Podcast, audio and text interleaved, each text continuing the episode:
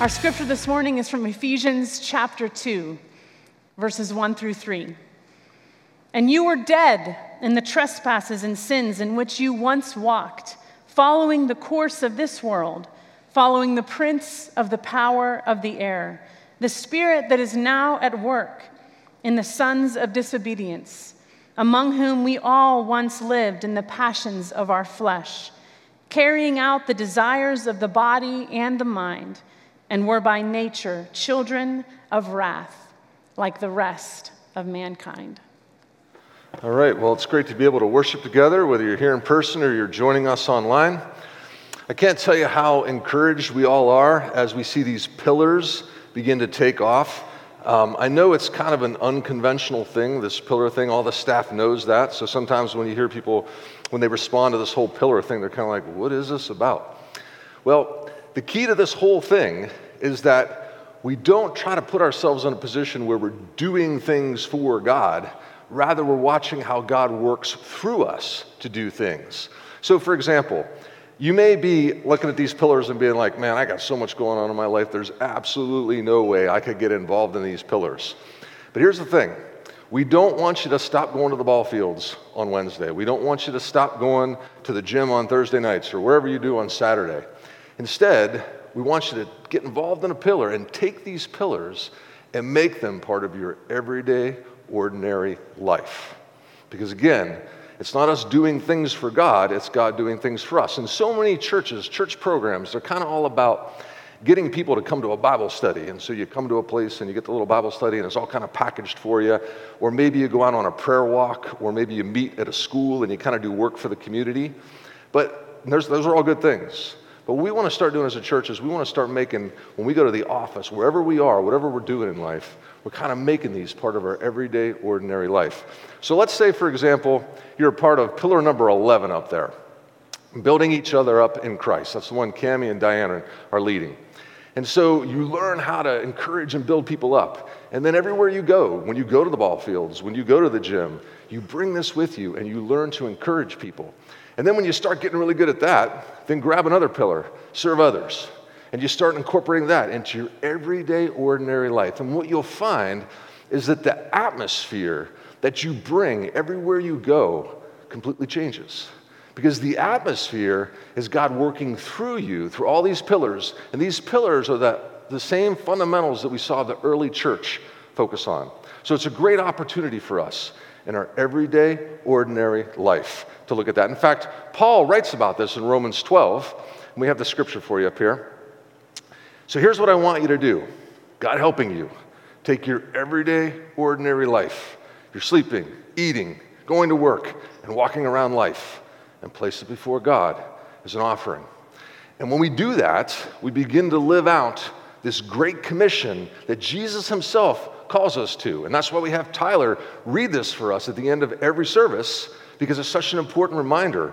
Jesus calls us to go, therefore, and make disciples of all nations, baptizing them in the name of the Father, and of the Son, and of the Holy Spirit, teaching them to observe all that I've commanded you. And behold, I'm with you always, even to the end of the age. And so, the best part about these two pieces of scripture is that we don't go it alone. God promises to be right there with us as we employ these things in our everyday, ordinary lives. So, again, encourage everyone to get involved in a pillar. Many of them are taking off now. In fact, we have some stuff after service um, that our Serve pillar pulled together for you all. We'll talk about that in just a second. So, today we're going to make our way into the second chapter of Paul's letter to the church in Ephesus. And it's simply an extension of the first chapter. And so if you missed that, I encourage you to go back, check it out online. Super easy. You can get caught up literally over your lunch breaks over the next week. You can get caught up with the sermons. Um, and it's so important because these build on each other. And today's message is the first of three where we're going to look at this topic of grace through faith. And we talked about grace a month or so ago. You might remember that week we told you that none of you did anything to deserve a cookie after service that week. But we wanted to give you a cookie to show what grace is it's unmerited favor. And that was an okay cookie, right? It was like an okay cookie. Well, we've raised the bar today. There's an even better cookie waiting for you after church. And just to be clear, none of you deserved it this week. You don't deserve it. And each week, as we go through grace, you're going to see an even better expression of grace each week for the next three weeks. So you're not going to want to miss this. Today, we're going to see why grace is so necessary as we break down the text that Cami read for us into four parts. First, our condition. Second, why we're in this condition. Third, the result of the condition. And then fourth, how God views our condition. So, first, our condition is as follows And you were dead in the trespasses and sins in which you once walked. So, Paul essentially is describing the saints in Ephesus, those who are faithful in Christ Jesus, the people he's writing this letter to, as formerly being dead. That was their condition, and that's the same condition every single one of us find ourselves in. Now, the word dead means without life. And the Bible defines life as knowing God or being in a relationship with Him. So if we're dead, that means we're not in a relationship with God. And why is that? Well, Paul tells us two reasons it's because of our trespasses and our sins. It's because we deviate from truth and we miss the mark of truth. That's the definition of trespasses and sins. And as we've learned from this graphic on the left up here, that God is both sovereign and He is good. And in His goodness, He's the very definition of love. He's perfectly holy. He's the author of truth. And he simply cannot be in the presence of trespasses and sins. Not only that, but God is also just. So our sin carries with it a punishment and it requires a sacrifice to atone for it. Now, in the past, we used this sin spiral to help us understand the nature of our sinful condition. That green line up there, that vertical line, we call that the straight edge of truth. It's absolute truth. Doesn't matter what you think about it, it happens. For example, objects accelerate to the earth regardless of their size, regardless of their composition, at 9.8 meters per second squared. You may not like that, you may disagree with that, but it's absolute truth. There's nothing you can do to change that. Everything God speaks is absolute truth. And that's why we're so obsessed with pursuing truth at Four Mile Church. We want to know it because when we start to deviate from it, we begin to spin further and further away from that straight edge of truth. And that straight edge of truth represents our relationship with God. And so we get further and further away from Him, our Creator, the very author of truth. So, in essence, we become lifeless or become dead to Him. And that's actually the biggest problem for so many professing Christians because they're lifeless. And why are they lifeless? Because they don't grasp the depravity of their sinful condition. And there's real consequences for that. Too many professing Christians, they're actually okay with their sin. They try to get away with as much of it as they possibly can, they hide it. It's not until we move to the point where we see sin the way God sees sin that we hate it as much as he does, because that's the condition we find ourselves. And then, second, Paul teaches us that we're in this condition for a reason, and it's because we've been doing two things following the course of this world and following the prince of the power of the air, the spirit that is now at work in the sons of disobedience. Now, when Paul uses this word world, he means life apart from God. And that's exactly what the world is all about. The world tells us how to define success in our lives. They tell us that we've got to have a good job, whatever that is. We've got to be a good athlete, a good musician, good, good hair, good, good clothes. We've got to look good all the time. If we're good enough, we'll both be accepted by other worldly people and we'll also become self sufficient by the world's standards. You see, the world is all about self. It's a philosophy called humanism, where the human is the center of the universe, not God. The world says if we could only just improve the human condition, all would be well. We could achieve goodness. But how's that going for us on July 10th, 2022? Countless numbers of mass shootings. 12 last weekend alone, Over 40,000 people murdered in the United States last year from mass shootings, wars, rumors of wars. They never seem to end. Social unrest. It's not working that well, is it? In fact, I'd argue it's been an abject failure. No matter how self sufficient we are, we simply can't be good enough. That's why the world has always been so prone to blurring that straight edge of truth. Because if you can't meet the standard of truth, then you just blur it up. And that's called moral relativism, another problem we have. That's truth according to me, not God. I'll define things the way I want to. I don't like that whole 9.8 meters per second squared thing. That's why we're so confused these days about things like gender. It's because we've abandoned the absolute truth about it the way God designed it to be male and female. We now define it the way we want it to be. And so we have every machination of this truth about gender out there. We got male, female, trans, neutral, non binary, agender, pangender, genderqueer, two spirit, third gender. Why? Because we follow the course of the world. We subscribe to humanism and moral relativism. We pursue self sufficiency instead of pursuing God's absolute truth. And second, because we follow the prince of the power of the air, the spirit of disobedience. That's the devil. Churches don't talk about him much these days, to the point where many professing Christians don't even believe he exists. But Satan is real, and he's represented in Scripture by a cunning serpent, because that's exactly how he operates. And he actually wants you to think that he doesn't exist, but he does exist, and he's evil, and he wants to be God, and so he hates God, and he wants to destroy God's creation, and he's very subtle about how he does it. Do you remember what he said to Eve in the garden? He didn't attack God outright, he just simply asked a question Did God really say that? Doubting God's absolute truth. He's the prince of the power of the air, meaning the spiritual realm on earth. He promotes a spirit of disobedience. Now, disobedience is the opposite of obedience, and God defines obedience as the manifestation of love for Him. Jesus says, If you love me, you'll obey me. So a spirit of disobedience is a spirit that does not love God, it does not love His truth. And that is the spirit that we're all born with, as we'll see in just a minute.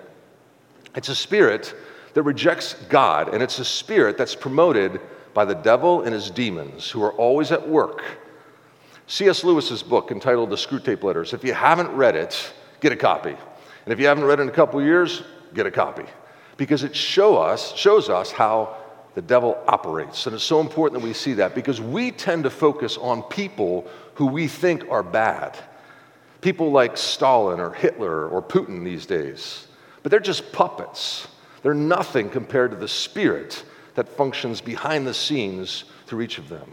The unseen powers of the darkness that operate in the spiritual realm. And they make us dead when we follow them that subtle suggestion in the back of our minds that checking out another person's spouse is okay as long as we don't get caught. That little white lie we tell to spare someone's feelings. That extra donut we gluttonously consume. Did God really say that? Or if God is so good, doesn't He want me to be happy and healthy and wealthy all the time? These are all subtle lies that the devil uses to make us dead to God. It's the second reason we're in this condition. And then, third, Paul explains how we've all been there. He says, among whom we all once lived. How? In the passions of our flesh, carrying out the desires of the body and the mind. So, this is the result of being in this condition, being dead. It's how it manifests itself. So, we all really need to pay attention to this. Because the key here is to see that our sins are actually a result of something that resides within us. It's not because we sin that we're sinners, it's because we're sinners that we sin. And we saw this truth in Psalm 51 when we studied that during Lent. We also saw it in the Sermon on the Mount. It's because we live in the passion of our flesh, following things of the world and the things of the devil. Now, what is flesh? When we see that in Scripture, it means the worldly nature of man apart from the divine influence of God. It's the part of us that is disobedient to God, focused on self. And Paul teaches us that it's fueled by our passions. Now, the word for passion here in the original language is synonymous with that word lust, which means desiring those things that are forbidden to us. You see, God designed his creation a certain way, namely to glorify him. When we step outside of that and we glorify ourselves over God, it distorts the desires of our body and our mind the way God designed them to be. Let's first look at our bodies. God designed them with a desire for such things as hunger, thirst, sleep, even sex. And after God created us, He not only said it was good, like the rest of creation, He said it was very good. And if you think about it, God made us to desire these things because we need them to stay alive. Humans are sustained by food, drink, and sleep. And if we didn't have this gift of sex, we couldn't procreate, so we'd become extinct as a species. So we need them. But the problem is the passions of our flesh, because they cause us to deviate from the truth the way these were designed to be used. There's nothing wrong with being hungry, but we begin to live our lives around food, that's another problem. We eat three or four pieces of cake. We finish a meal and we immediately begin to make plans for the next one. And the same goes with drink. We gluttonously consume five, six, seven cups of coffee, eight Diet Dr. Peppers just to get through the day. And then we come home after a rough day and we got to consume 10, 11, 12 beers to just kind of smooth everything out. We also sleep at extremes. We work so hard that we only sleep sporadically, or we're slothful and we nap all the time. And while the sins of the body are the most obvious for us to see because they're observable, the same thing goes with the sins of our minds. God also made us with the desire of the mind to be accepted, to be attractive, to be valued, to be thriving. And they're all very good desires, according to God. They're critical for our mental and emotional well being. But again, the passions of our flesh distort them, resulting in such things as envy, pride, anger, bitterness, even hatred. As we follow the world's view of what it takes to be valued and thriving, and as we give in to the devil's temptation, distorting God's truth about what makes us accepted and attractive to Him.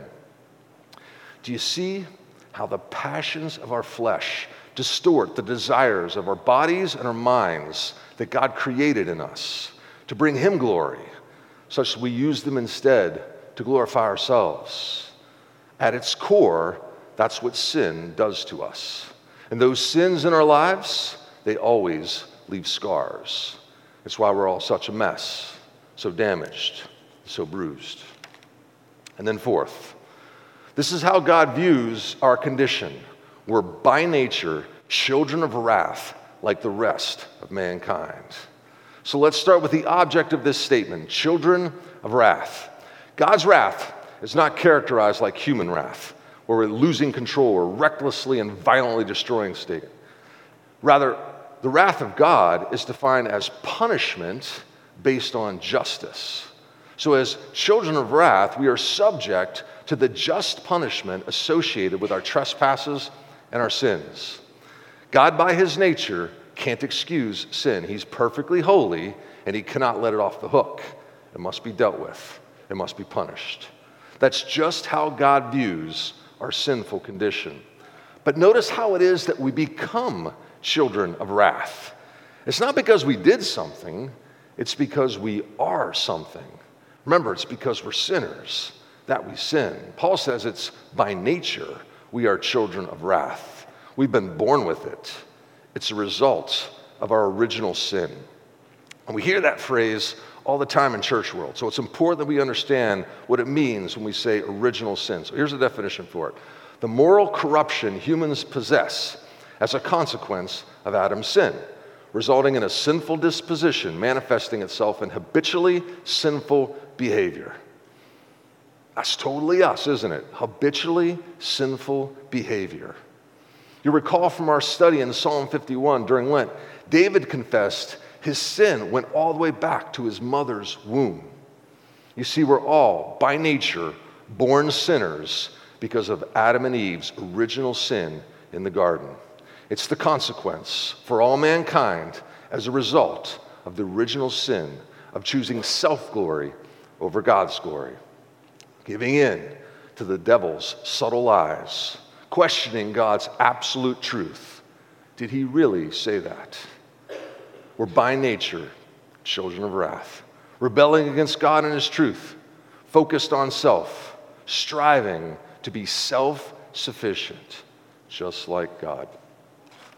And then Paul concludes with the words, like the rest of mankind. You see, we're all sinners. And that's the truth. No one of us better than another. All sinners by nature. It's why we say each week that it is okay to not be okay at Four Mile Church. We don't do that to excuse our sin, make ourselves feel better because other people are just like it. No, we do that to remind ourselves that we never sit in judgment on other people because we have our own sin that we got to deal with. The sins of gluttonously eating, drinking, sleeping, jealousy, envy, pride. They're every bit as bad as murder, adultery, lying, stealing, or even failing to observe the Sabbath, like so many of us struggle with. God does not discriminate in his judgment on sin. He is just. He never lets any of it off the hook. It will all be punished. Now, some of you are sitting there looking at me like, hey man, I thought this was about grace. And all you two keep doing here is rattling off on this whole sin thing. But I think it's so important that we notice how Paul teaches this doctrine of grace through faith by beginning with our sin. And we don't want to miss that. And that's actually one of our biggest problems is we forget the whole sin piece. We love the heaven story, we love the Jesus story, but we often forget why. It's where the gospel message must always begin. You see, we can't begin to understand why God would need to send his son to be a human being. Why would he have to do that? We can't understand why we'd have to send his son to not only be a human, but to be flogged and crucified the way he was, to the point where he died and was buried. And we can't understand then why it is that he had to resurrect him from the dead, ascend him into heaven, and make him our king until we understand the depth of our condition lifeless, dead to God in our trespasses and sins. You see, we must revisit this truth every day of our lives it's why the devil tempts us into believing that we're actually good people. Because the truth is, there's nothing good about us. Because God is just, our sins, they will be punished. The only thing we got going for us is the fact that our just God is also loving.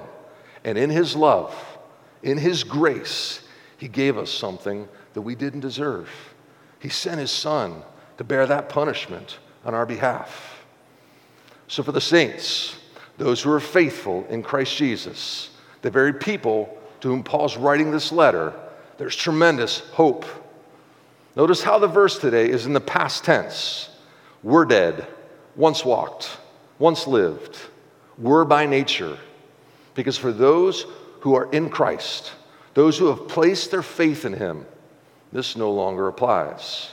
We're free from the bondage of sin. We've been redeemed. We're no longer what we used to be, enslaved by the heavy chains of our sins, stained by our transgressions. People, we've been redeemed. We can count on it. It's absolute truth. God said it. When He speaks, whatever He says happens. He's the author of truth. Next week, we're going to unpack this some more because Paul is going to describe exactly what God's rescue plan is all about in very great detail. It's all about His amazing grace. So trust me, you don't want to miss that. So, how do we respond to all this? Well, this morning, we're going to gather at the foot of the cross to contemplate the depths of this teaching today. We know God is just, that there's never been the forgiveness of sin without the shedding of blood. But we also know that God is loving, because under the new covenant, Christ's blood serves as the means to our forgiveness. And Before Jesus went to the cross to shed his blood for us, he had a meal with his disciples, instituting communion between God and his people for all time. Communion is for those who place their faith in Christ as their personal Lord and Savior. Paul instructs us to examine ourselves before we receive the elements. We're not examining ourselves to see if we're worthy, because none of us are worthy. Rather, we're examining ourselves to make sure that we're embracing the immense price God paid to save us from our sins. So, let's all take a moment in the quiet of our hearts to humbly confess our sin, accept His forgiveness, and then recommit ourselves in humble obedience to His service. This is the Lamb of God who takes away the sins of the world.